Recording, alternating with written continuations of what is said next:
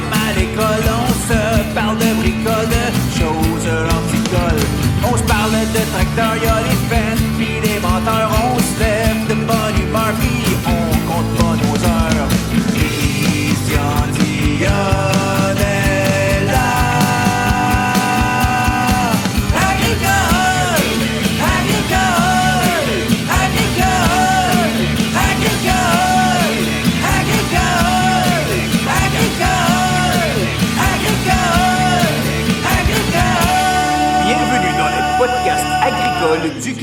avec Christian Dionne.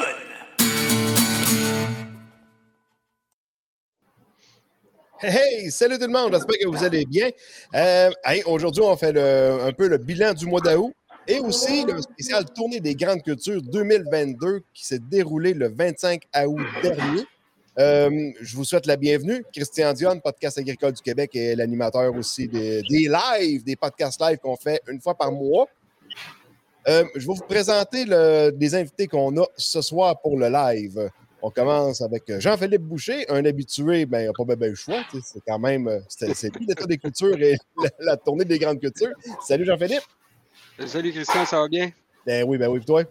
Ben oui, très bien. Là, on a passé au travers, là. Là, on a Ben oui. Fait que c'est très content. Parfait. En face de moi, dans mon garage, j'ai Daniel Carey du Club Yamassol, mon agronome. Salut Daniel. Bonsoir. Ensuite, en dessous de moi, j'ai Annie Desrosiers de Pioneer ou Cort- euh, Corteva, ou euh, en tout cas, euh, directrice de compte ou non, c'est pas directrice de compte. Québec. OK, c'est bon. Donc, Annie Desrosiers de Pioneer. Bienvenue, Annie. Salut. Ensuite, Claude Lafrance des entreprises de la France et aussi producteur agricole. Bonjour, Claude. Salut. Et finalement, Michael Mathieu de G3. Salut, Mathieu. Salut. Salut, Salut. Christian. Nickel. Puis, euh, t'es- t'es-tu producteur agricole aussi, toi? Ouais, je suis producteur agricole euh, de grande culture euh, dans le Bas-Saint-Laurent. Dans le Bas-Saint-Laurent? OK, OK, OK, OK. Ouais. Je pensais que dans ce coin-ci. C'est bon. Je- Ben, je reste à Saint-Hyacinthe. Je suis natif de Saint-Hyacinthe. On a des terres, on cultive des terres dans le Bas-Saint-Laurent. Ah, ben c'est bien, c'est bien. Donc, la, la formule pour ce soir, on va parler un peu parce que chaque personne qui est ici a visité une région, un, tra- un trajet dans une des quatre régions, ou cinq régions, excuse, euh, euh, lors de la tournée des grandes cultures. Mais pour commencer, Jean-Philippe, tu vas nous présenter, tu vas remercier des commanditaires de la tournée, puis il y a la- les commanditaires aussi de l'État des cultures, qui est quand même euh, deux, choses différentes avec euh, sensiblement les mêmes commanditaires, je vous dirais. là. Oui, effectivement, mais là, il faut faire la part des choses. On est là pour parler de la tournée aujourd'hui exceptionnellement, mais on a l'état des cultures, on a la tournée des grandes cultures. C'est deux événements en tant que tels qui sont distincts, mais qui évidemment se rejoignent. Euh, donc, dans le cas de la tournée, les partenaires, cette année, on avait Richardson, on avait G3, on avait Solio et Grain, Québec, Greenfield, Nova Grain, AgroCentre, Banque nationale, Ceresco, FAC, DECAB, les entreprises La France avec Claude et après ça, on avait Segenta, Yamasol avec notre ami qui est euh, ici, Daniel. Après ça, le Bulletin des agriculteurs, Groupe Pro Conseil, Grainways, Agri-Conseil, Masca et Pleine Terre. Donc, euh, puis, tu sais, c'est- c'est vraiment important de le mentionner. Sans ces partenaires-là, on ne serait pas capable de faire euh, cette activité-là. Euh, ça prend des sous, évidemment. Donc, c'est vraiment un sport qui est très important et qui est très apprécié. Donc, merci encore à tous les partenaires. Donc, euh, voilà. Là, après ça, ben, je pourrais remercier aussi, je veux quand même prendre deux secondes parce que là, tout est terminé, mais aussi tous les participants. On a eu des une participation record cette année, 74, euh, 74, ouais, 76, 76. 76 personnes qui ont participé à la tournée des grandes cultures cette année. C'est un record. Normalement, le maximum qu'on peut atteindre, c'est 84. Donc, très, très, très content. Merci à tous les gens qui ont participé. Euh, merci à toutes les entreprises qui sont joints à nous. Il y, a, là, il y en a vraiment plusieurs, je ne les nommerai pas tous. Les, en- les, les producteurs agricoles qui sont joints à nous aussi.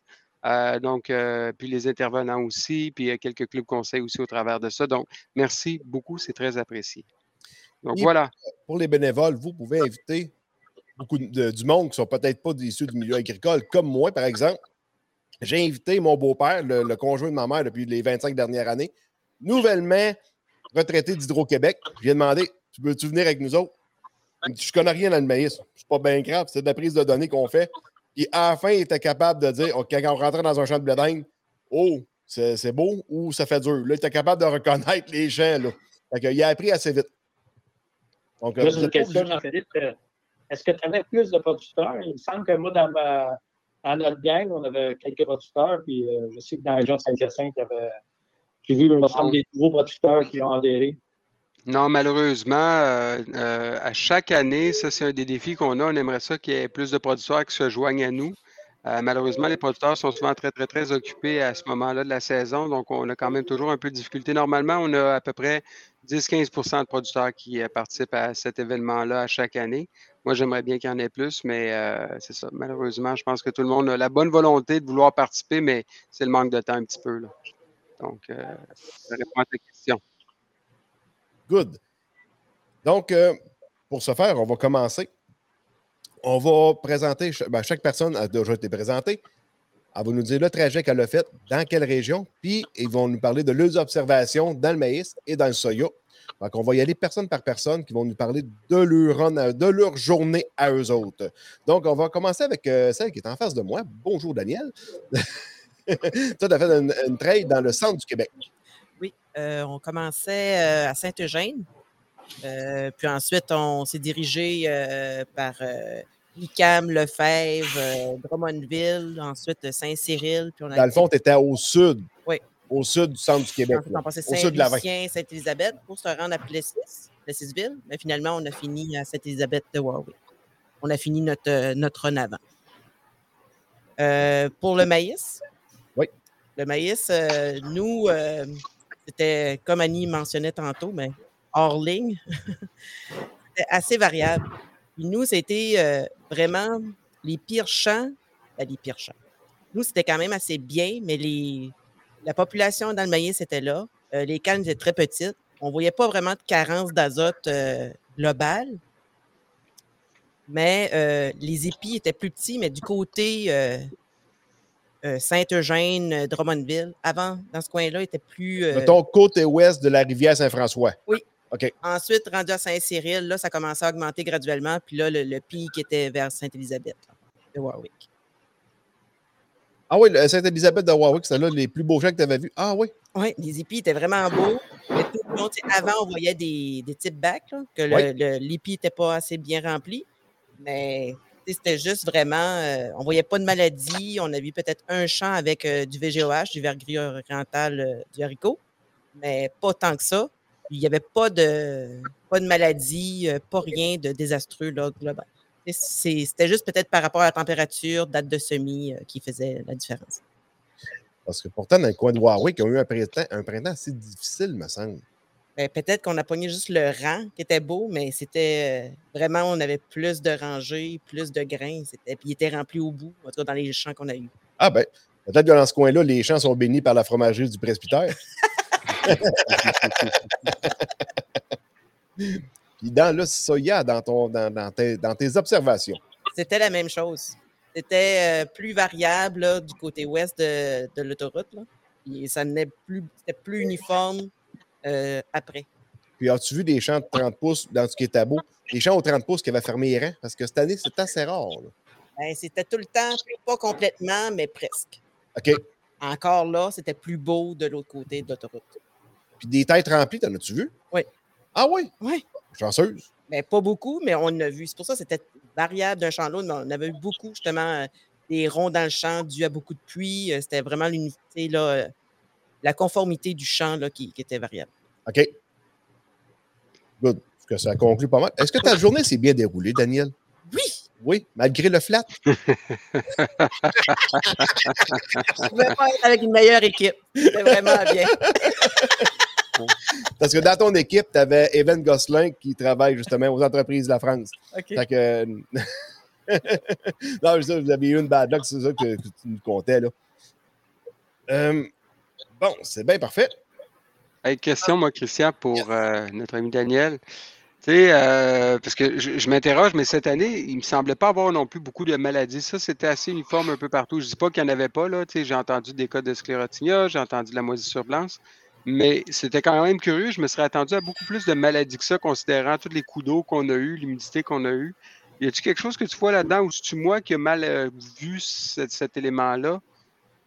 Je vois répondre, il n'y a tellement pas de canopée dans le soya que c'est dur de capter, que l'humidité reste dans le soya. Vu que le, le, gros du 30 pouces, c'est de la misère à cacher les reins. Ne veut pas, il ventile. Je ne sais pas si Annie, tu es d'accord avec ce que je dis là, là. Je dis peut-être un paquet de niaiseries. Là. Écoute, euh, moi, j'aime dire que la nature est plus forte que toutes nous autres puis qu'il y a des choses qu'on ne comprend pas. On a pogné des années de sécheresse pendant la floraison, puis on dit qu'il y a pas de moisissure blanche, puis dans l'Est, on a pas des années de moisissure blanche, c'était sec le temps de la floraison. Cette année, il y a des rangs de 30 pouces qui sont fermés, puis tout le rang de 7, de, de 15 pouces qui sont fermés, où on n'a pas de, de, canopée comme les autres années, mais il y a places où les rangs sont fermés et on a en masse. Euh, il y a peut-être quelque chose dans le mois de juillet, puis euh, ça a peut-être changé la donne, ou est-ce que ça a ralenti le développement de la maladie, mais là, il n'y en a pas cette année. En général, dans l'Est, on en a tout le temps. C'est facile de trouver des champs, de trouver de la maladie. J'en trouve pas cette année. J'en trouve pas à nulle. Ben, donc, je n'étais pas fou, parce que moi, c'est ce que j'ai vu à travers toutes les observations. oui, des mentions par-ci par-là, mais pas tant que ça, vraiment pas tant que ça de maladie. Fait que ça, c'est un score positif pour les, cultures. Euh, OK. OK. Mais merci. Moi, c'était ma question. Parce que nous, dans notre site, euh, sur notre trajet, il n'y a aucun, dans le soya, aucune maladie. Ah ben, c'est le fun. S'il y en a d'autres qui, ont, des questions à poser dans le chat, là, gênez-vous pas. Gênez-vous pas. Ensuite, on va continuer euh, avec, avec Annie Desrosiers.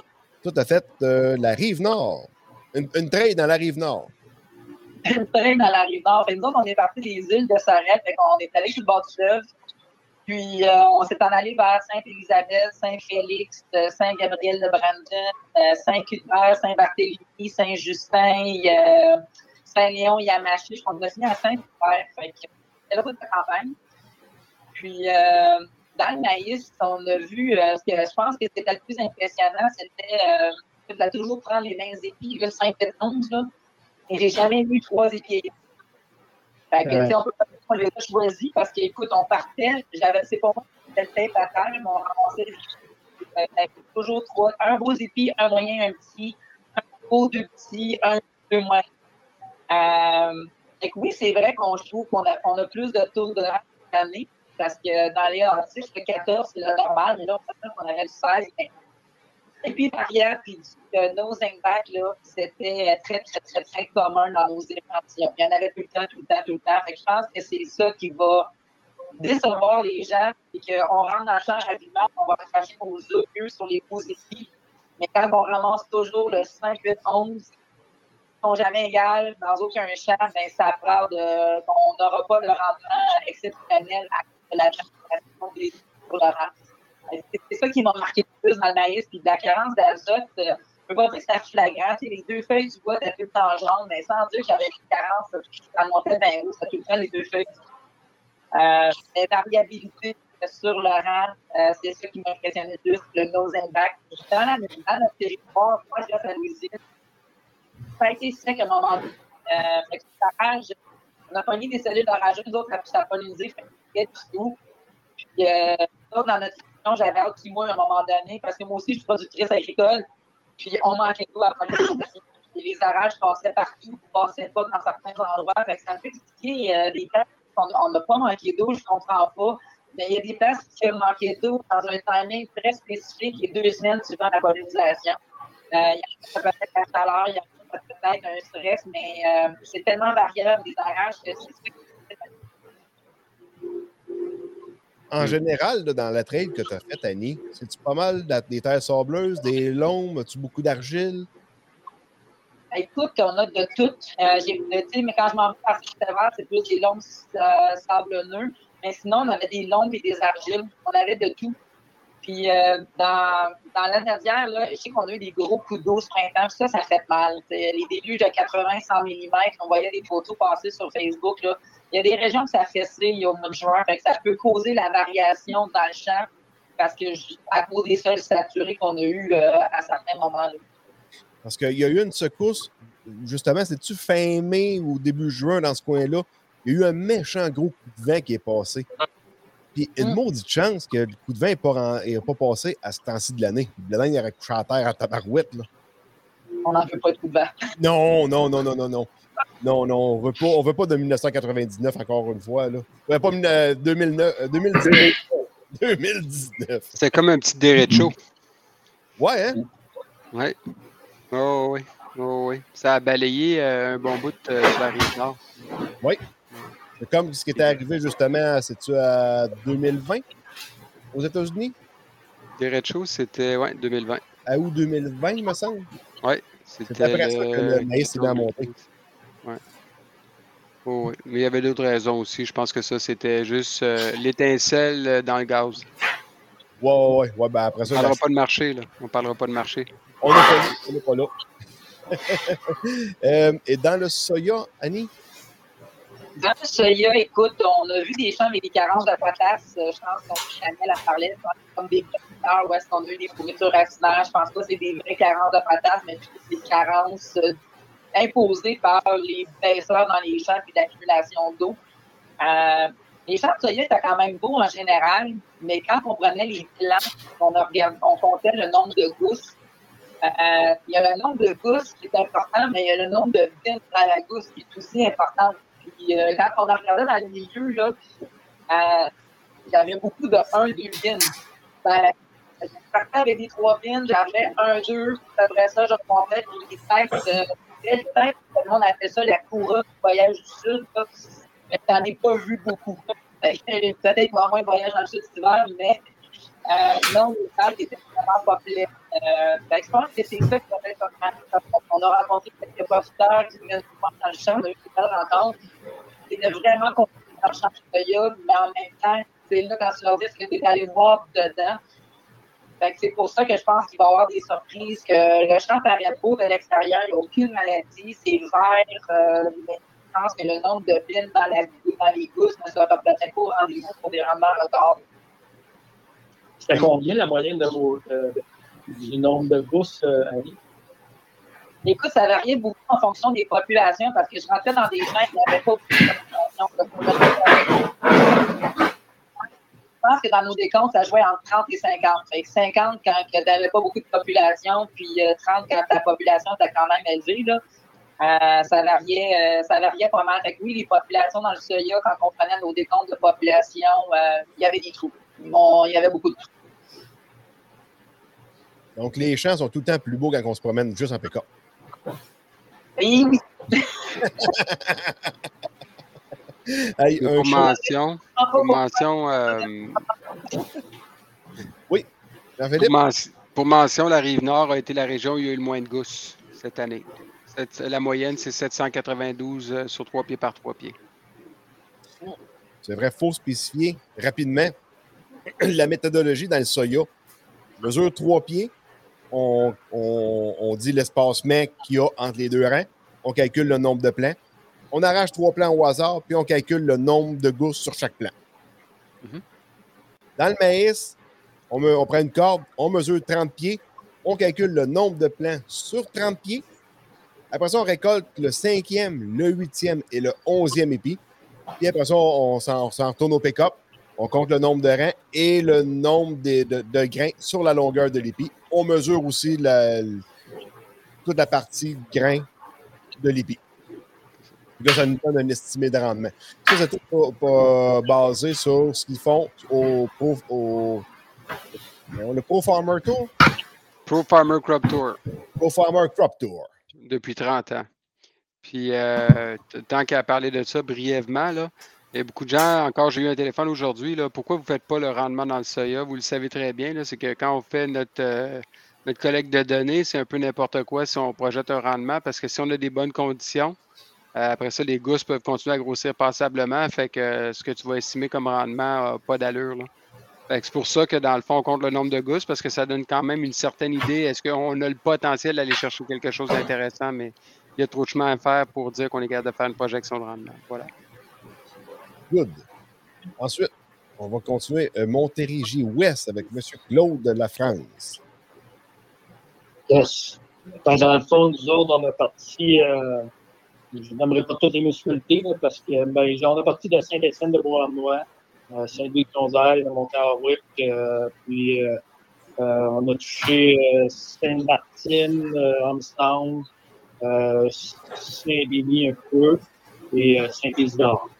OK, tu n'étais pas dans la pointe tout à fait, là. Oui, c'est ça, ça. En fait, c'est une région que, que mon père me disait qu'il y avait un petit peu de moral bas euh, quand on l'a parlé au téléphone. Mais euh, il y a, comme Annie, euh, on a vu euh, toutes sortes de choses. La constatation est identique à Annie, puis même chez moi, c'est un peu pareil, puis dans, notre région. Les champs de maïs, il pas de des très beaux champs de maïs. Si tu rentres dans le champ, cette année, qu'est-ce qu'on est tous euh, positifs? Euh, c'est vraiment au niveau de la population. On a des populations incroyables. Euh, je pense qu'on sait tous qu'on a eu un bleu printemps, on une, belle humidité dans le champ, puis nos, graines de maïs sont bien germées. Qu'est-ce que moi j'étais avec un très bon auditeur, puis on constatait la même chose que même dans un beau champ, avec une belle population, les épis étaient variables. Euh, puis j'essaie de me l'expliquer, euh, pas de réponse scientifique, euh, mais c'était des beaux champs des épis variables. Pourtant, euh, il n'y avait pas de variance de hauteur, mais euh, c'est dur à comprendre. Puis l'autre chose que j'ai à comprendre, c'est la pollinisation. Parce qu'il me semble qu'on a eu une belle température de la pollinisation, mais je suis peut-être vraiment dans l'erreur parce que euh, j'ai envie de dire que 75% de maïs que j'ai vu, peut-être 80 du maïs qu'on a vu, qu'on a vu euh, était mal pollinisé. Euh, longueur des, qui raccourcit la longueur des épis quand un maïs est moins bien pollinisé. Mais euh, puis le même, euh, même raisonnement qu'Annie et puis sûrement les, autres, euh, je pense qu'il y a deux rangées de plus de moyenne dans le maïs. Euh, je pense que le rendement qu'à l'ISTAM.66, euh, j'ai quasiment envie de dire qu'il est un petit peu optimiste. Il y a encore des facteurs, hein, le pot spécifique euh, du grain, on sait que ça influence beaucoup. Euh, à chaque année, après la journée, je comme chez nous, puis euh, je prends mes, mes calculs, puis j'ai comparé euh, mes trois dernières années. Puis honnêtement, j'avais un champ euh, que j'avais quelques échantillons dedans qui étaient moins bons que mes trois dernières années. J'en avais d'autres qui étaient égales, puis j'en avais un qui était supérieur.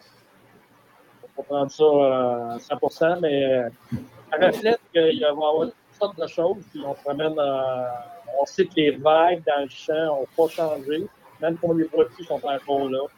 Euh, il va avoir, dans, rentre avec nos bateaux, il va avoir des rendements à 12 tonnes, puis dans le même champ, il va avoir des rendements à 9 tonnes, parce que peut-être un peu moins encore, euh, compte tenu du fait que les, les, les vagues ne sont pas disponibles, sont encore là.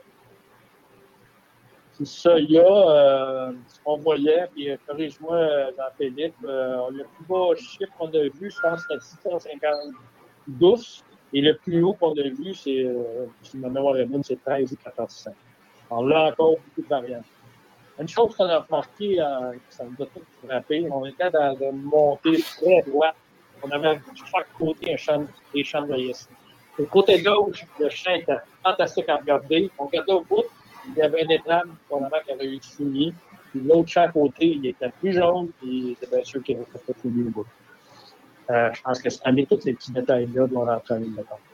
Ben, pas juste le fumier, peut-être un retour, un antécédent de foin aussi. Là, ça ouais, fait pas mal. Je suis d'accord avec toi. As-tu vu beaucoup de VGOH dans ton coin? Pas beaucoup, non. c'est pas quelque chose qui nous a, qui nous a sauté aux yeux. OK. Le soya, euh, moi, mon opinion personnelle, euh, je pense qu'on va être agréablement surpris notre rendement soya au Québec compte tenu que la grosseur des, euh, des pins va être euh, plus grosse, il semblerait que, que moi je suis dans l'erreur, ça peut varier, euh, ça peut nous aider à environ 20% euh, Puis, j'ai vu euh, des gosses à 4, 4 graines, 4, on n'en voit pas beaucoup, mais on en voit. des gosses à une graine, je n'ai pas vu beaucoup, mais moi, j'ai un feeling que dans le soya, puis c'est pas vrai, les producteurs qu'on joue tous les jours, euh, elles sont plus pessimistes dans le soya. En gros, les neufs vont être attaqués par une selon euh, il y a des régions plus pires que d'autres. je suis persuadé qu'on va être agréablement surpris durant le soya. Dans le maïs, si on a 10 tonnes pour sacrifice et le pas de sa méthode de calcul, au contraire, je pense qu'on va être très content. Mais euh, le poids spécifique, euh, personne ne le sait. On a un beau mois de septembre, le grain va continuer de rallonger. Ça va aider à votre les, les, journées, les journées qu'on vit présentement, euh, faisaient 28, je pense, on a rappelé l'autre tout à l'heure. Good. Puis euh, Montérégie-Ouest, est-ce que tu allais souvent te promener dans cette région-là? Parce que toi, tu habites à Saint-Hyacinthe, je crois. Euh, non, ma femme est à Saint-Basile. Euh, ben, oui, j'ai des confrères dans ce coin-là. C'est une très, très belle région. Euh, c'est une des belles régions au Québec. Euh, je ne pas dire je sais qu'ils ont eu plus d'eau que normal, mais euh, faut aussi. Fait que, je ne pas fini, loin de là. Euh, ils ont eu beaucoup d'eau, ils ont eu, euh, ils ont eu 4 pouces, mais dans notre région ici, on a eu 4 pouces. C'est mon maïs euh, moins avancé que, que ce soit euh, le plus, ce qui est tout à fait explicable, compte tenu que les racines étaient moins, euh, moins fortes. Euh, ils ont dit un petit peu plus. Même si les terres sont bien drainées, 4 pouces d'eau, ça a pris le temps de tout rentrer. il y a eu du lessivage. Euh, nos champs de maïs, euh, tantôt j'étais à 120, je revenais du bureau de Saint-Hyacinthe à Saint-Mathieu. On voit des belles terres dans la présentation de tous ces, ces coins-là, c'est un petit du Québec. On voit des champs de maïs qui sont jaunes, euh, sont jaunes complètement. On voit qu'il y a des carences. Good. Jean-Philippe, avais-tu une question? All good. All good. Good. On va continuer avec Michael Mathieu. C'était dans Montérégie, centre-sud. Exact. Ça, nous, dans le fond, on a fait, euh, comme fait euh, une run et demie, finalement. On a eu un, petit problème de communication au, au départ. on, a parti, euh, on a parti sa mauvaise, euh, sa mauvaise route. Euh, on est parti de Brossard. on a descendu Brossard-Carignan. On s'est rendu jusqu'à Saint-Mathieu-de-Belleuil. on a vu que c'était quand même. moi, je suis resté quand même surpris. Là, c'était quand même passablement beau. Le, maïs était beau. les épis n'étaient pas remplis nécessairement, mais c'était quand même beau pour, euh, le printemps, ben, le, début de l'été, qui a eu beaucoup d'eau, qui n'était pas ultra chaud. Puis euh, après, ça a été rendu compte qu'on n'avait pas la, bonne route. Euh, on est reparti de, Saint-Jean-sur-Richelieu. On a monté à Saint-Jean, on a fait la route Saint-Jean-sur-Richelieu, Napierville, la colle Saint-Paul, etc. On est revenu jusqu'à Saint-Blaise. Là, dans le maïs, on a vu beaucoup de variations, euh, principalement. Le Saint-Jean-sur-le-Chayou, c'était quand même, euh, c'était bien, les épis étaient beaux, euh, la population était là. Les épis n'étaient pas énormément gros, mais ça avait quand même du sens. Mais surtout qu'on est tombé à Napierville, la colle, on a vu une diminution, les épis, ça tournait plus autour de 5 pouces, 5 pouces et demi de long la population était là, mais il y avait des carences d'azote. Euh, beaucoup de, feuillage jauni, euh, les bas de canne étaient jaunes. Euh, il manquait des grains. Puis on a vu aussi, on a eu deux, trois champs là, dans le coin de la Saint-Paul. Il y avait un peu de charbon là, sur les échantillons qu'on avait. C'est sûr que on a vu aussi là, d'un calcul de, de, rendement, on a vu une grosse variation. Là, Saint-Jean, ça tournait autour de 10 tonnes à l'hectare. On s'est ramassé euh, Saint-Paul, tout ça. On était plus autour de 6,5, 7. On a vu là, quand même euh, la différence. On a vu les champs, ils paraissaient bien. Le maïs, il était long, il, était, il y avait des vagues, mais pas. Euh, c'était pas catastrophique. Les, les étaient. Les épis étaient bizarres, on va dire, d'un champ. On a même on a échantillonné deux champs que les épis n'étaient pas pollinisés. Ils étaient en, plein, en début de pollinisation. Euh, ça va être assez. Ça va être très variable. Parce que moi, aussi, j'étais dans, dans Centre-Sud. On avait fait une run, nous autres, on partait de Sainte-Sabine, on montait euh, Saint-Angèle-de-Mont-Noir, euh, Marieville, Saint-Césaire, on finissait, ben, on passait par Ange Gardien, puis on finissait ça à Farnham. Nous autres, dans notre run, dans le coin d'Ange Gardien, c'est l'enfer. Toutes des petits épis. Euh, on a pogné un rang, là, ça fait, c'était vraiment affreux. Dans ce coin-là, on n'a pas vu de quoi d'impressionnant, mettons, là. C'est pour ça que j'avais demandé à Jean-Philippe s'il pouvait faire les, les moyennes de rendement sur chaque trajet. Parce que j'ai guessé que j'étais probablement le pire trajet de la gang. Juste un commentaire. Euh, vas-y, euh, Non, vas-y, Claude. Juste un commentaire. Euh, aujourd'hui, peut-être c'est hier, et je pense que Kelly l'a fait aussi la même journée que nous autres. On a commencé à faire des journées d'évaluation de matière sèche sur les ensilages de maïs. Et Marilyn, ma fille, me disait tantôt dans l'auto que euh, le taux d'amidon euh, était dans la moyenne. Euh, il n'était pas des bas. Annie, corrige-moi, l'amidon, moi j'interprète ça c'est le, nombre de, de, de, maïs dans l'ensilage. Je pense que ça renforçait un peu peut-être les chiffres de, Jean-Philippe. Si nos amidons dans les ensilages est bien, ben, c'est toujours surprenant la nature, comme tu disais, Annie, tantôt. Euh, je trouve ça positif à dire euh, ce soir parce que euh, j'ai, je sais que Kenny, mon vendeur me dit à peu près la même chose. Puis Madeleine, ma fille, me dit aujourd'hui qu'il avait fait de aujourd'hui puis que c'était positif dans, l'évaluation des ensilages.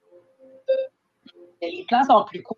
Ben, ça dépend des régions. Là, dans certaines régions, les plans sont pas monstrueux.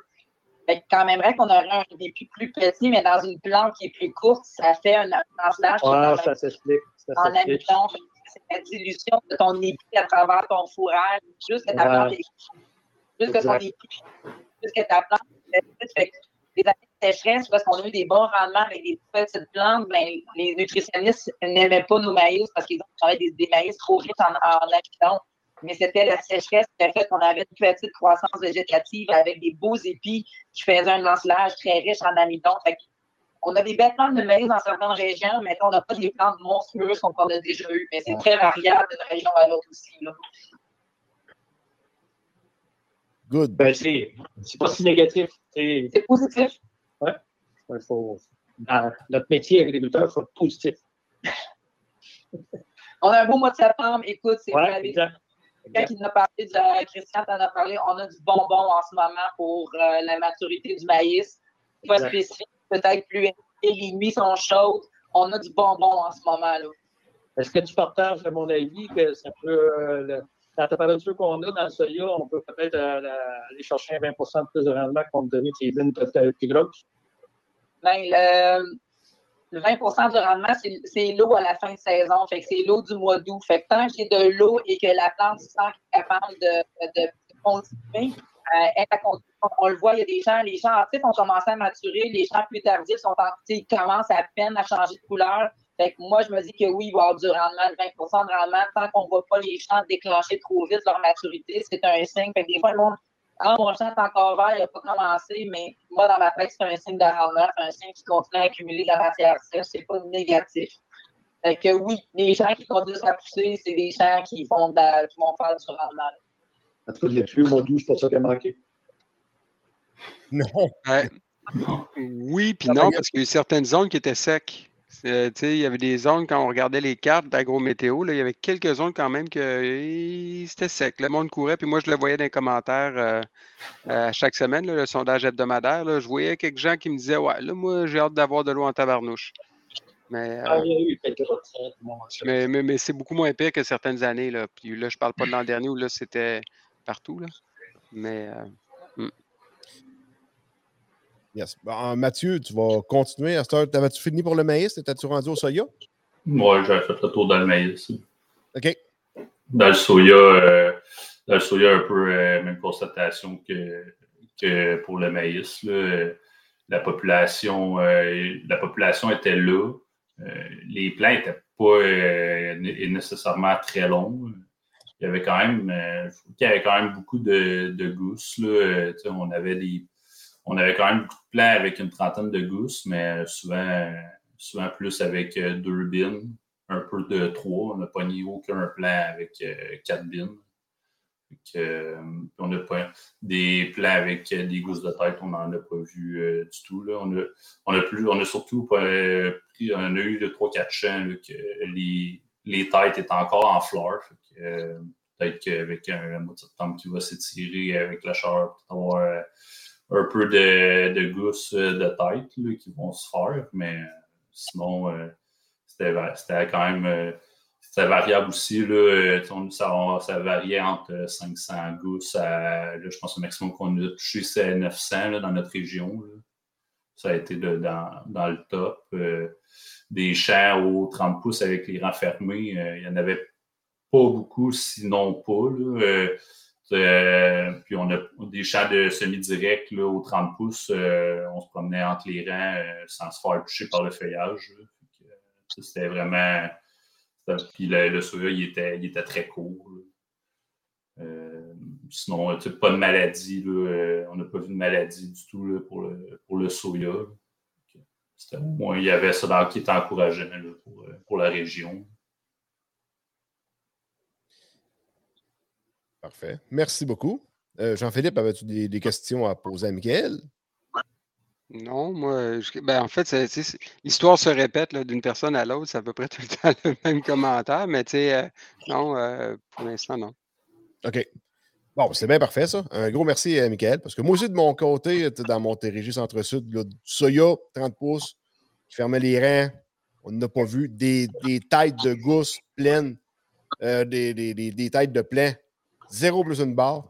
Ça, c'était vraiment décevant. C'est le fun de voir ça, des têtes pleines, mais là, cette année, c'est ça, il n'y en a pas. Mais c'est sûr que, vu qu'on a eu de la pluie quand même en août, l'année passée, je me souviens, le soya avait mûri, c'était vraiment sec, les bines étaient petites. On peut avoir des bines plus grosses, ça va augmenter le rendement. On, va prendre tout ce qu'il y a parce que je ne suis pas sûr qu'on aille vraiment là, des, des, records de rendement cette année. Là. Mais au moins, on devrait couvrir le coût de production avec le prix du soya. si, on a fermé, on a fermé dans le bon temps, surtout là. Euh, hey, Jean-Philippe, tu voulais faire, toi, le. le... Tu n'as pas fait. Tu sais, tu organises la tournée des grandes cultures, mais tu n'as jamais vraiment participé. Tu dois rentrer dans un champ de blé oui. en fait, c'est seulement depuis deux ans, trois ans que j'arrive pas, j'ai pas le temps. Là. Mais euh, j'ai participé à la tournée toutes les premières années. J'ai été à celle aux États-Unis aussi deux fois. Fait que non, non, euh, je suis un habitué en match. Je l'ai faite à deux, à trois, à quatre. Euh, fait que c'est ça. Fait que non, mais là, cette année, j'étais dans Montérégie-Est, en fait, plus le, poste de commande. Euh, mais ce que j'aime beaucoup euh, de, faire ça, c'est qu'évidemment, moi, j'accueille toutes les équipes, puis toutes les équipes, là, ceux qui le savent, là, puis Daniel, tu m'as vu, là, euh, moi, j'aime bien accueillir tout le monde, puis là, prendre un, 10 minutes avec tout le monde pour voir, bon, ben, toi, qu'est-ce que tu as vu? Puis je fais par exprès parce que là, tout le monde se met à jaser autour. Hein? Là, non, non, non, non, parle-lui pas, parle-lui pas. Je veux juste qu'il me parle à moi pour pas influencer trop les commentaires, tu sais.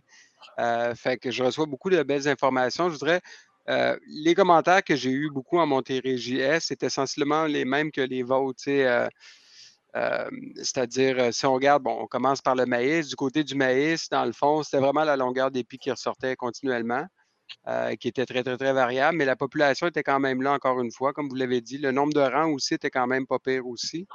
il y a des régions qui étaient un peu plus, dans la Montérégie qui étaient un peu plus positifs, d'autres moins. Euh, toute la région, là, puis euh, c'est le fun pour eux parce qu'il y avait une année tough l'an dernier, là, le coin Saint-Denis, Saint-Marc, tous ces coins-là. Euh, on dit que c'était très, très beau cette année. dans le coin de Sorel aussi, ça me dit que c'était très beau. Ouais. Fait que Varennes-Verchères aussi. Fait que tous des secteurs qui sont très beaux cette année. mais évidemment, il y avait des régions qui étaient un peu moins belles. ce qui est ressorti aussi beaucoup des commentaires, c'était, puis vous l'avez dit là, au travers de vos commentaires vous-même, euh, autant maïs que ça, les gens regardent les champs, puis tu dis, waouh, tu penses que ça pourrait être pas pire. Mais une fois que tu rentres dedans, ben là, tu fais, oh, ouais, je suis comme déçu un peu, mettons, tu sais, je pensais, puis c'est vraiment avec la variabilité de l'épi dans le cas du maïs. Puis dans le cas du soya, c'est vraiment euh, ce que vous avez dit, tu sais, euh, je ne savais pas, Annie, Annie, toi, ton décompte, ben, ça se reflète dans les chiffres que j'ai au final. Mais tu avais le décompte du nombre de gousses, c'est tel que tel, mais c'était vraiment euh, la présence de fèves d'un tout le monde m'en a parlé. Moi, du 2-3, toi, dans ton cas, Annie, c'était plus 1-2 même, euh, qui est ressorti beaucoup dans les commentaires. Puis évidemment, les têtes, là, que, il n'y avait, avait, pas grand-chose, ça, ça décevait. Euh, mais c'était à peu près les mêmes commentaires que vous. La seule chose que je ressortirais par rapport à vos commentaires, c'est vraiment, comme j'ai dit, là, certains secteurs qui étaient quand même très bien, qui ne l'étaient pas. Là, puis ça faisait deux ans, même dans certains cas, que ça avait été assez tough. Fait que, fait que voilà. Mais sinon, euh, les autres choses qui, que, que tantôt, quelqu'un a mentionné euh, du charbon dans le maïs. Annie, j'aimerais t'entendre là-dessus parce que le charbon, on m'a toujours dit que c'était une maladie de conditions sèches. Fait que là, euh, de qu'est-ce Écoute, du charbon, j'en vois pas tant que ça. Fait que les, boules de charbon qu'on voit, que j'ai vues en tout cas cette saison-ci, ils sont sur la tige, ils sont pas sur. Fait que je sais pas, quand je parlais de charbon, est-ce que j'ai vu une boule de charbon, mais était où la boule de charbon? Est-ce qu'elle était sur le bout de l'épi ou était attachée après euh, la, tige à un certain mm Pour dire que j'ai vu beaucoup de charbon sur puis écoute, tu rentres dans un champ, t'en vois un, puis euh, tu repars, t'en as vu juste un. Fait que, je peux pas dire que c'est majeur. Fait que oui, j'en ai vu, mais pas pour dire que je rentre dans un champ et que j'ai un 10 d'infestation. Mm. Pas les boules voyais, ils n'étaient pas sur les pieds, ils étaient sur la tige. Ça, c'est un, un, un, bris mécanique qui venu briser la tige, puis là, le corps est rentré. Et quand mon charbon est sur les pieds, ben, c'est une sécheresse à la pollinisation où est-ce que mes soies ne sortent pas parce que les soies, c'est composé d'eau. Puis que là, quand elle sort, il n'y a plus de pousseur, il n'y a plus de pollen parce qu'elle est sortie en retard. Puis que là, c'est les spores de charbon qui, euh, qui colonisent la soie. C'est pour ça qu'il y a une différence vois ce qu'il est le charbon par rapport à ça. Mais oui, j'en vois un peu, mais ce que j'ai vu, c'était sur la tige. Je fais juste lever la main. C'est juste qu'il y a eu des mentions de charbon. Il n'y a, pas personne qui m'a dit qu'il avait vu plein de charbon à grandeur. J'étais juste surpris parce qu'on m'avait toujours dit. Puis moi, je le dis tout le temps, je suis un, agronome défroqué. Là. Je ne connais rien dans le champ là, ou très peu. Fait que euh, j'étais quand même surpris que les gens me parlent de charbon cette année. Mais c'est intéressant ce que tu dis, je ne savais pas. On a beaucoup de des, euh, des, des, bouts pas finis. Ben, ça nous parle d'un stress jusqu'à un certain point. Fait que ça peut peut-être entrer en lien. Euh, plus que tu as du nosing back, plus que tu as des grains avortés. C'est peut-être ces champs-là que peut-être que tu as vu plus de charbon puis que tu dis qu'il y a eu un stress à pollinisation à quelque part. OK. J'ai un commentaire, puis en tant que producteur puis euh, participant de toute l'industrie. Euh, j'ai un peu, euh, comme je disais tantôt, de ça, je, je, suis vraiment plus optimiste que l'ensemble. puis Annie, j'aimerais ça que tu me, on, pose souvent des questions, ben, c'est quoi qui est, notre référence agronomique. moi, j'ai des craintes dans le maïs à la maturité. En sens, je suis persuadé qu'il va, va, se rendre à la maturité, mais euh, le maïs qui est jaunâtre un peu, qui n'est pas vert foncé présentement, on, ça ne prend pas un coup classique savoir qu'il va, il tire, ça tige énormément. Euh, Aujourd'hui, j'ai rentré dans un champ adaptatif et j'étais manqué de voir comment le tige était sec. Euh, si, je me projette dans deux puis trois semaines, euh, les maïs avec des unités économiques qui vont avec nos régions, les tiges vont être de plus en plus secs question, le poids spécifique, sûrement, est-ce qu'il va manger un coup ou s'il va tout le prendre la tige? Puis ça va faire, moi, ma réflexion en tant que producteur, j'ai peur que ça fasse un maïs fragile à récolter. Là, en ce moment, ça pense à se reproduire, donc elle va tout donner au grain. Euh, c'est pour ça qu'elle va vraiment tout donner. si elle, a assez de jus pour le rendre jusqu'au bout, euh, elle, va tout donner, mais oui, la tige, elle s'affaiblit. Fait que du moment que je commence à voir la feuille jaunir puis la tige s'affaiblir, ben, ce n'est pas des maïs que tu récoltes tard euh, saison. C'est probablement les maïs que tu vas euh, récolter, sortir du champ en famille parce que oui, s'il vient un coup de vent puis j'ai plus de santé de plantes dans le champ, ben, c'est un risque de veste. Et le point spécifique, oui, il y a la maturité biologique, mais il y a le séchage lentement au champ. Fait que si on le regarde l'année passée, ah, mais je me suis rendue à maturité physiologique naturellement. Après ça, mon maïs, on a, récolté les, les, maïs l'année passée, on a récolté à 22, 23, 24% d'humidité. Le séchage normal au champ t'amène le, deuxième côté du poids spécifique par rapport à que je récolte à 28, 29 et que j'essaie de le sécher dans un séchoir. Il y avait les deux facteurs l'année passée. Moi, je pense que si le mois de septembre continue à on va se rendre à maturité physiologique. Là, la période de séchage naturel au champ, ben, écoute, on va voir dans la nature ce qu'elle va nous lancer euh, dans trois semaines. Mais je suis d'accord que si on se vide la canne pour donner tout au grain, ben oui, ça peut faire des problèmes de tenue euh, tard en saison. On va se croiser les doigts d'avoir.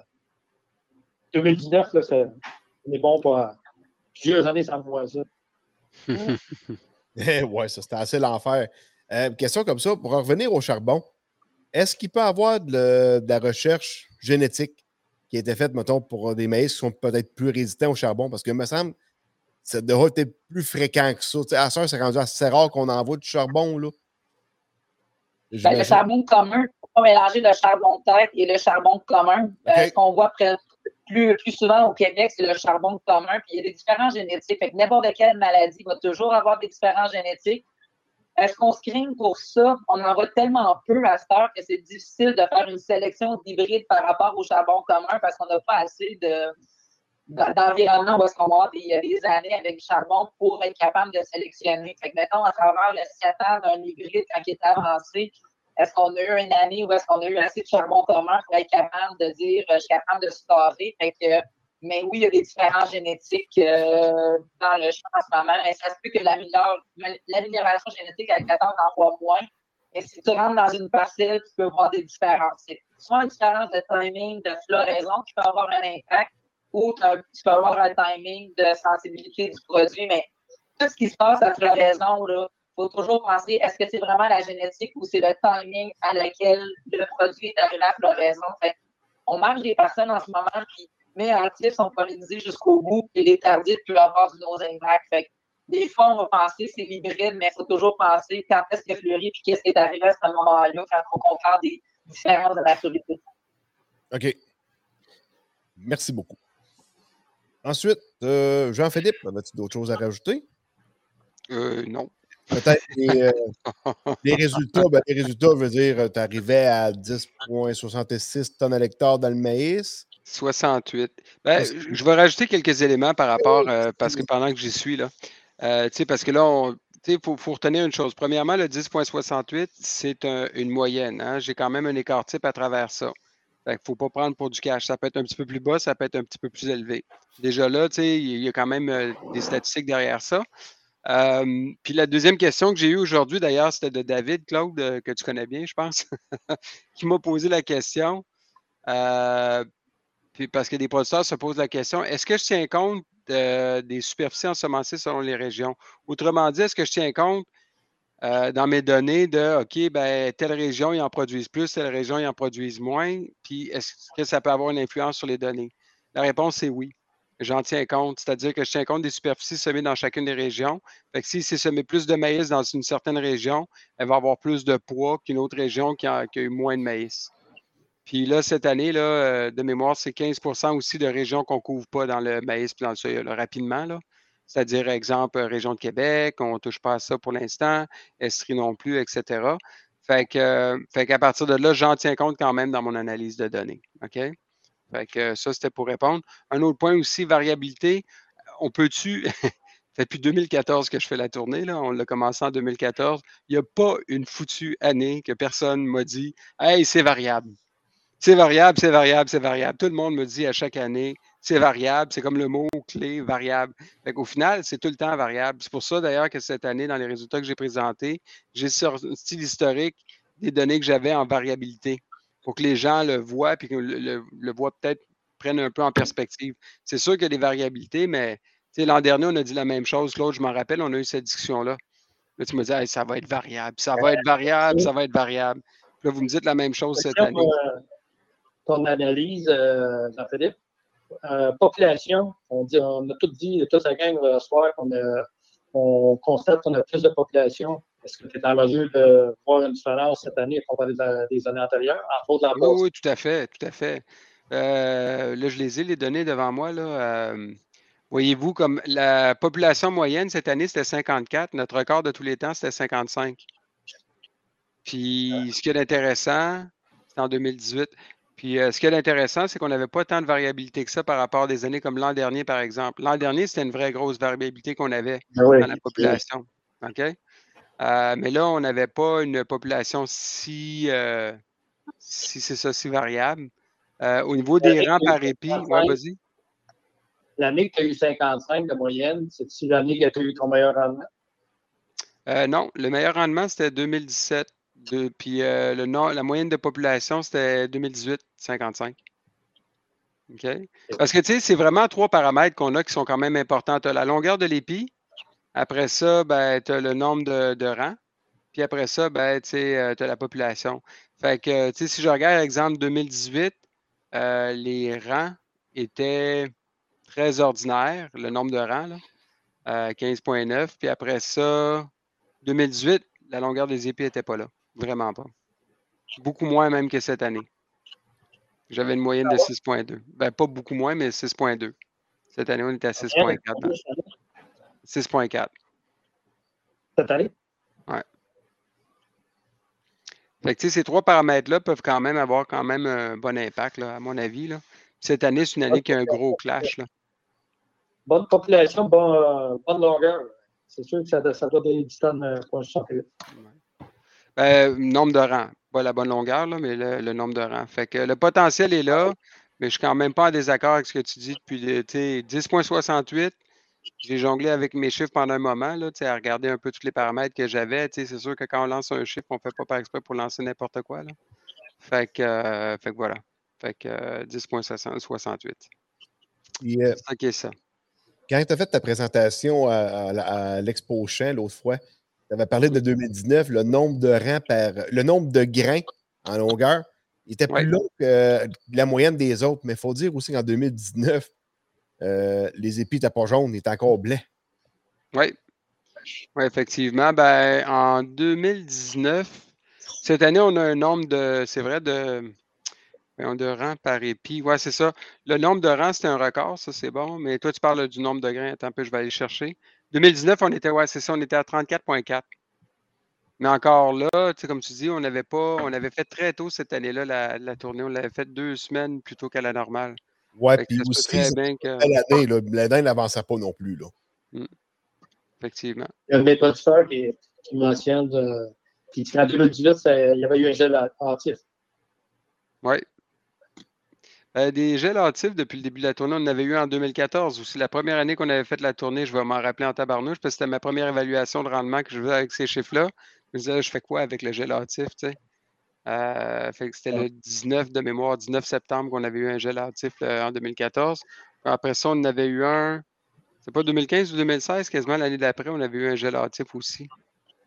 Ce qu'on n'a pas eu en passant cette année, c'est des gels des, des gels tardifs. Des gels printaniers. Ouais. est-ce que tu penses que la maturité, euh, on est-tu correct la maturité ou on s'entend? Parce qu'on est rendu de millet, là? Quand on est rendu à 50% mais de maturité, il nous reste à peine deux semaines. Puis là, il fait chaud. D'habitude, le maïs, il commence à ralentir. Les filles sont en bas de 10 degrés Celsius, le maïs arrête. Là, on n'a pas de nuit. On en a eu une ou deux là, qui a fait 8 ou 9 là, euh, à Louisville. Mais sinon, si je regarde la tendance 14 jours, là, toutes les nuits sont à 13, 14, 15. Puis on a des journées à 4, 10. Fait que je pense que la différence quand tu arrives au mois de septembre, si tu n'as pas nu en bas de 10, le levain, il, il roule plus le temps, il n'arrête pas par rapport à une année où est-ce que les 8 tombent en bas de 10. Puis là, ben, il, il, marche, il arrête, il fonctionne, il arrête. Fait que pour l'instant, quand je regarde tendance 14 jours, on a vraiment deux belles semaines avec des températures et du soleil. La luminosité est au rendez-vous. Puis ça, c'est super important à date qu'on est là. Pense que c'est ça qui va faire la différence des deux, des deux prochaines semaines sur la maturité du maïs. Tu va aller plus rapidement que tu as l'habitude de voir euh, dans la moyenne. Ça veut dire que le point noir va arriver euh, dans deux semaines. Ben, écoute, euh, à 50% de maturité, là, on, puis peut-être plus vite avec les conditions qu'on vit là en ce moment, là, ça, ça peut aller assez rapidement. Oui, c'est chaud. Hein?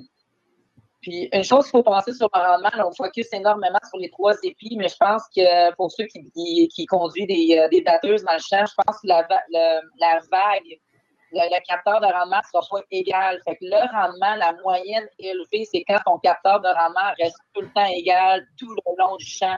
Là, ce qu'on moi, qu'on va voir, autant un capteur de rendement, ça va être ça, avec une moyenne, avec une moyenne à la fin. C'est pour ça que je pense qu'on focus énormément sur la prise de données, mais la prise de données puis la constance de ton capteur de rendement dans le champ, c'est ça qui va jouer la donne. si on a une grosse, grosse automne qu'on pense qu'on va avoir, je pense que la fluctuation va être moins grande parce que le blé en retard va prendre le temps de rattraper et de sécher et d'avoir du poids. Mais si jamais on ne sent pas là, ben, la vague va peut-être être un peu plus grande.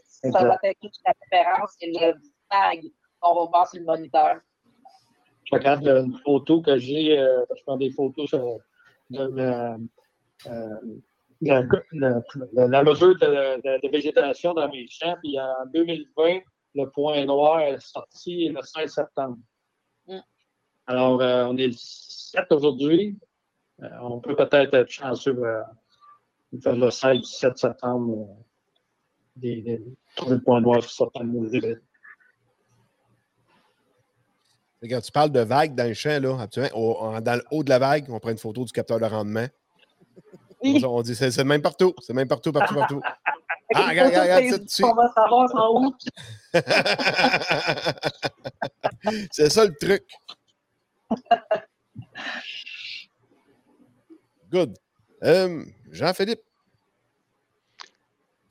En fait, moi, j'aurais une dernière question euh, pour tout le monde, en fait, sur, euh, sur, les anciens comme les nouveaux. Y a-t-il des choses que vous verriez qu'on pourrait améliorer dans la tournée? Parce que moi, je suis toujours en quête tu sais, puis euh, j'ai eu plein de propositions, plein d'idées, mais j'aime bien poser la question aux gens à chaque, à chaque année parce que s'il y a des choses qu'on peut faire, qu'on peut rajouter, ben, les idées sont les bienvenues, évidemment. Là, tu sais, c'est pas. C'est quelque chose qui est évolutif, comme j'aime à dire. Fait qu'avez-vous des idées, des suggestions que vous voyez rapidement? Moi, je vous en mentionne deux rapidement pour partir le bal parce que c'était des choses que j'ai entendues et que j'ai discuté un petit peu. Un, peut-être qu'avec l'application, on pourrait calculer aussi le, quand on a du type back, la longueur du type back. Je pense que ça pourrait être une information intéressante à ramasser à chaque année. En ce moment, les gens me disent OK, on a beaucoup de type back, mais de combien on a beaucoup de type back, c'est ça qu'on ne sait pas. Fait que je pense que ça pourrait être intéressant. Des fois, c'est une limite pour qu'on puisse rentrer des données dans l'application. Il ne faudrait pas trop en rajouter. Ça va bien aller l'année prochaine. Puis euh, l'autre chose, je ne sais pas ce que, vous en pensez de ça, mais je vais terminer avec mon autre chose aussi, c'était le nombre de fèves par bin. Essayer de trouver une façon de peut-être faire une statistique sur le nombre de fèves qu'on a à chaque année. Je pense que ça aussi, ça pourrait être intéressant, ça pourrait nous rendre un petit peu plus précis. Qu'en pensez-vous? Genre, mettre toutes les gousses sur le panneau du pick-up et euh, faire les décomptes pour le fun ou. Euh? Ben, peut-être pas toutes les gousses, mais peut-être prendre un plan au moins. Puis, un plan, puis tu dis, bon, ben parfait, j'ai deux, j'ai pas moi, 10 gousses de 2, 2 gousses de 1, puis euh, tout le reste, euh, des 3 puis des 4. Là. Quelque chose comme ça. Il faut que ça soit pratico-pratique, on s'entend. Oui, oui, il ne faut pas trop que ça rallonge le temps non plus. Là, Parce que plus que l'arrêt est long, moins que, plus ça prend du temps à faire 15 euh, échantillons. Exact. Qu'en pensez-vous? Parce que si on rajoute des affaires de même, ça, ça parlait quasiment des équipes de quatre rendues là. Je sais pas. Moi, euh, j'essaie juste de voir comment rendre les données plus précises. Oui, oui. Ça, c'est un bon point. Euh, ça travaille bien carte euh, dans un pick-up, pick-up auto, c'est pas, pas important. C'est deux lames de langue, deux lames de ça va bien. Ouais. Ouais, absolument. On, on était tout à fait ça. Puis maintenant, ah, vas-y. Bon, on fait tout le temps ça à trois. Deux dans le Bledin, un dans le Soya. Puis, tu sais, euh, ils en avoir une, mettons, qui reste au véhicule, puis qui prend toutes les données. Fait que pendant que les deux autres font des calculs, ils calculent le nombre d'épées, il y a quelqu'un d'autre qui, qui rentre les affaires, mettons, dans l'application ou euh, des affaires de même. Là. Mais là, tu sais, on a déjà limite pour trouver le nombre de bénévoles qu'il faut. S'il faut en avoir encore plus, ça va être un autre défi supplémentaire cette année, ça a très bien été. Le défi avec les. On n'a jamais eu de problème avec les bénévoles en tant que tels, en passant, là, si euh, on peut en parler. Le problème, c'est plus que je me ramasse avec beaucoup de monde dans certaines régions. C'est à chaque année, ça alterne, certaines régions, à part la Montérégiesse. Là. là, à un moment donné, il y, a une, année, il y a moins de monde, il y a moins de monde dans cette région-là, mais tout le monde s'est garoché dans une autre région. Fait que c'est pas nécessairement le nombre de participants, autant que c'est variable selon les régions. C'est ça, comme cette année, le centre du Québec et une bonne partie de la Montérégie c'était tout avec la, une grosse équipe de William Wood, tu sais. ah ouais, ben là, ils m'ont fait ils m'ont posé un lapin sans le savoir. Là. Ils sont tous inscrits le même jour dans le centre du Québec. Fait que ma journée était en l'espace de deux. La région était pleine en l'espace de deux jours. Ben, c'est correct. Moi, tu m'as envoyé dans Montérégie Centre-Sud. Puis, tu sais, j'encourage le monde de changer de région pour découvrir un peu. Fait que j'ai découvert Centre-Sud. Fait que c'est le fun. J'ai fait des chemins que j'avais jamais fait avant. Là. C'est ça que j'aime dans ces tournées-là. C'est de, se promener dans les rangs et de checker des champs. On va amener à Nice à Rive Sud. Là. Ben, écoute, quand on s'est rencontrés d'autres le matin, il, y avait des gens qui, pensaient d'être euh, dans d'autres régions. Fait qu'ils disaient Ah, ma tournée, moi, il dit pas ici que j'ai à faire et je vais aller sur sud voir autre chose que mon petit. Euh, mon petit coin de pays. Fait que je pense que quand il s'est inscrit, il n'avait pas vu qu'il pouvait s'inscrire dans différentes régions. Fait lui, quand il s'est inscrit, il avait dit ben, je viens de là. Mais je pense que quand il s'est inscrit, c'était de comprendre que tu peux t'inscrire dans d'autres régions. Il n'avait pas compris comme ça. Le formulaire ne pouvait pas être plus clair que ça. Là. ouais, mais bon. Un bon commentaire qui vient d'élever d'un bon producteur. Euh, ça sera le fun d'avoir des images par drone de, dans nos champs enquêtés. Enquêtés, c'est un bon point. C'est vrai que ça pourrait être intéressant, euh, surtout cette année. Mais bon, c'est pour avoir euh, une image du champ. Par contre, statistiquement parlant, c'est pas, pas ça qui va nous donner euh, un plus pour le décompte, mais c'est vrai que c'est un bon point. avec les drones, ça, ça, ça, le Parce qu'il y en a eu des images de drones cette année. Je pense que c'est Guillaume oui, Leblanc de Pioneer qui en avait apporté un. Des méchantes, des, méchantes belles photos, sauf que le faire à chaque champ, euh, tu rallonges le temps d'enquête aussi. Là. Puis on a déjà engagé aussi, euh, des, je pense que deux années de suite, on avait engagé Drone des, drone des champs. Euh, drone des champs. Puis il avait fait des superbes images, mais c'est la seule chose qu'il faisait de sa journée. Fait que, mais c'est vrai que c'est super beau, c'est super intéressant. Mais je ne sais pas si M. Gervais voulait mentionner d'utiliser les drones pour faire le calcul, parce que ça se fait des calculs de rendement par drone, à ce que je sache. Là. Vous pouvez me corriger, là? Est-ce que ça se fait? Il y a des modélisations qui le font, là.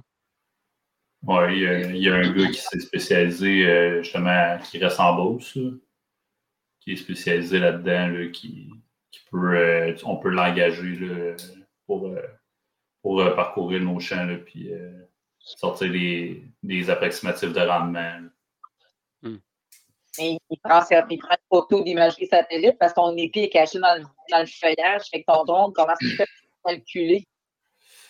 J'ai pas, euh, j'ai pas, euh, j'ai pas demandé exactement comment il fonctionnait. Je sais qu'il il y a une application là, qui, qui, a fait monter là, par, euh, par les images que son drone prend, puis selon la hauteur des plans. Puis, il réussit à, te dire euh, où est-ce que tu peux avoir des baisses de rendement. Après ça, il faut que tu compares avec euh, tes cartes de rendement que tu as sur ta, avec la batteuse.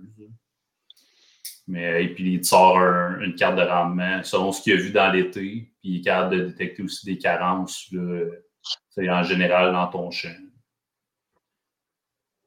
Mais, on pourrait faudrait lui demander exactement comment il fonctionne. Moi, je ne l'ai jamais engagé, mais je sais qu'il m'avait dit qu'il faisait ça.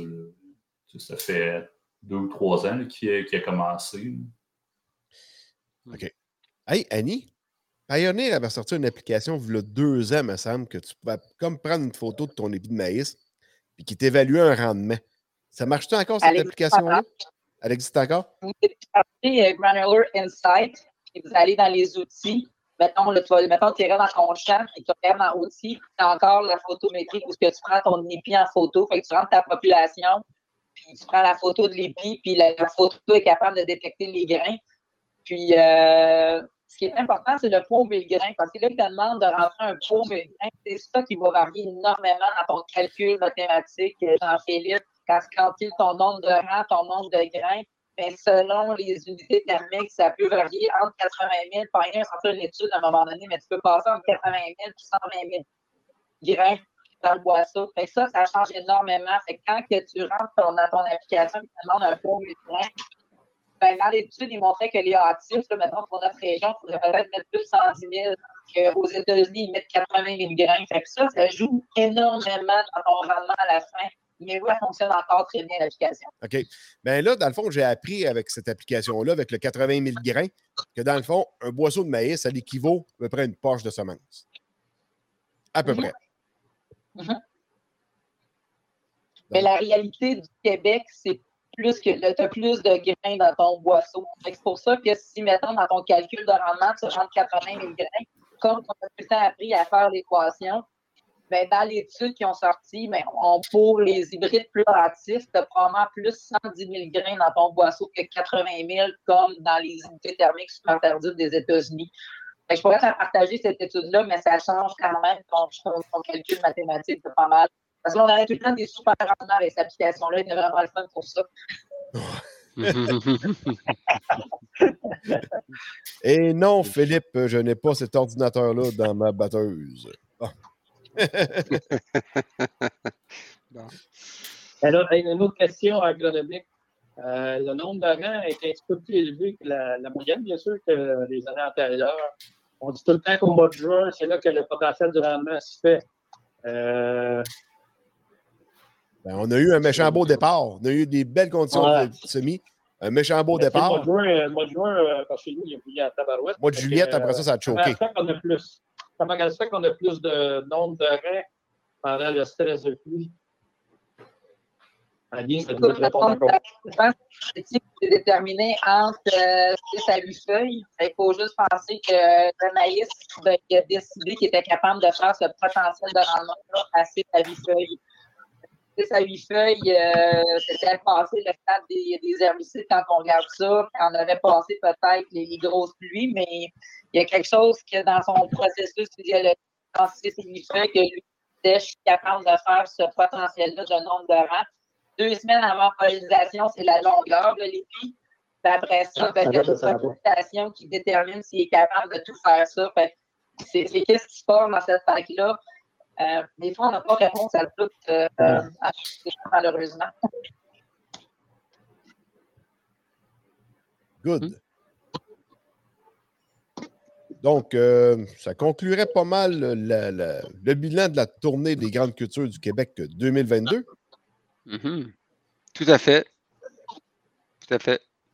Good. Juste un commentaire. Euh, en tant que producteur, nous, euh, on a toujours hâte de le faire. Sincèrement, euh, bon, on le fait, on le fait pour l'organisation, mais chaque fois, on voit des choses en tant que producteur qui peuvent nous intéresser. C'est pour ça que j'encourage que, nos producteurs participent de plus en plus chaque année parce que c'est toujours bon de regarder ce que scène négative, de regarder que, comment nos voisins euh, font. Puis des fois, ben, quelque chose dans la journée, ça nous apporte euh, plus pour le, restant de, notre carrière? Good. Merci beaucoup. Jean-Philippe, avais-tu quelque chose à rajouter pour le mot de la fin? Ben, simplement remercier de nouveau tous les partenaires. Je ne les renommerai pas tous et toutes parce que là, ça en fait quand même plusieurs, mais je les remercie. Les participants aussi, euh, les bénévoles, ceux qui se sont impliqués. Euh, puis aussi les parrains, j'en ai pas parlé beaucoup, mais maintenant la tournée est chapeautée par des parrains, ça je peux le mentionner. Là. Euh, donc PGQ, Réseau Végétal Québec, via pôle d'expertise et là, je dis encore l'ANCQ, là j'ai de la misère encore avec leur nouveau nom, c'est Commerçants de grains du Québec. C'est bien ça, Claude? Ça se peut-tu? Ou Michael? Oui, exact. L'Association des commerçants à grains du Québec. Merci. Donc, c'est les quatre parrains qu'on a pour la tournée, donc qui chapeautent ça et qui, vous ne le voyez pas, mais on a des rencontres régulières pour les orientations de cette organisation-là. Donc, merci à ces parrains-là. Et donc, c'est ça. Merci à tous. Merci à vous aussi d'avoir été là ce soir pour commenter la tournée. Très apprécié. Un gros merci à Daniel en face de moi. Merci Annie, merci Claude et merci Michael d'avoir participé au podcast live de ce soir. N'oubliez pas, la semaine prochaine, le 14, le spécial élection. Oui, on va checker tout le programme agricole de chacun des partis politiques. Je sais que ça fait le tour pas mal, là, ce que QS a proposé, là, Famine Express, là, mais en tout cas, on va en reparler plus tard la, semaine prochaine. On va refaire un dernier live pour euh, l'état des cultures au mois de décembre, après la récolte. En principe. on sait jamais. Comme 2019, là, euh, on a, au mois de décembre, on était encore des récoltes. Mais en tout cas, parce que là, d'ici à récolte, il ne se passera rien. ça ne sert à rien de, faire un bilan de tout ça. Donc, ça va aller après ça, après les récoltes, euh, en principe, au mois de décembre. Sur ce, je vous remercie beaucoup d'avoir été à l'écoute jusqu'à la fin. Et je vous dis à la prochaine. Salut!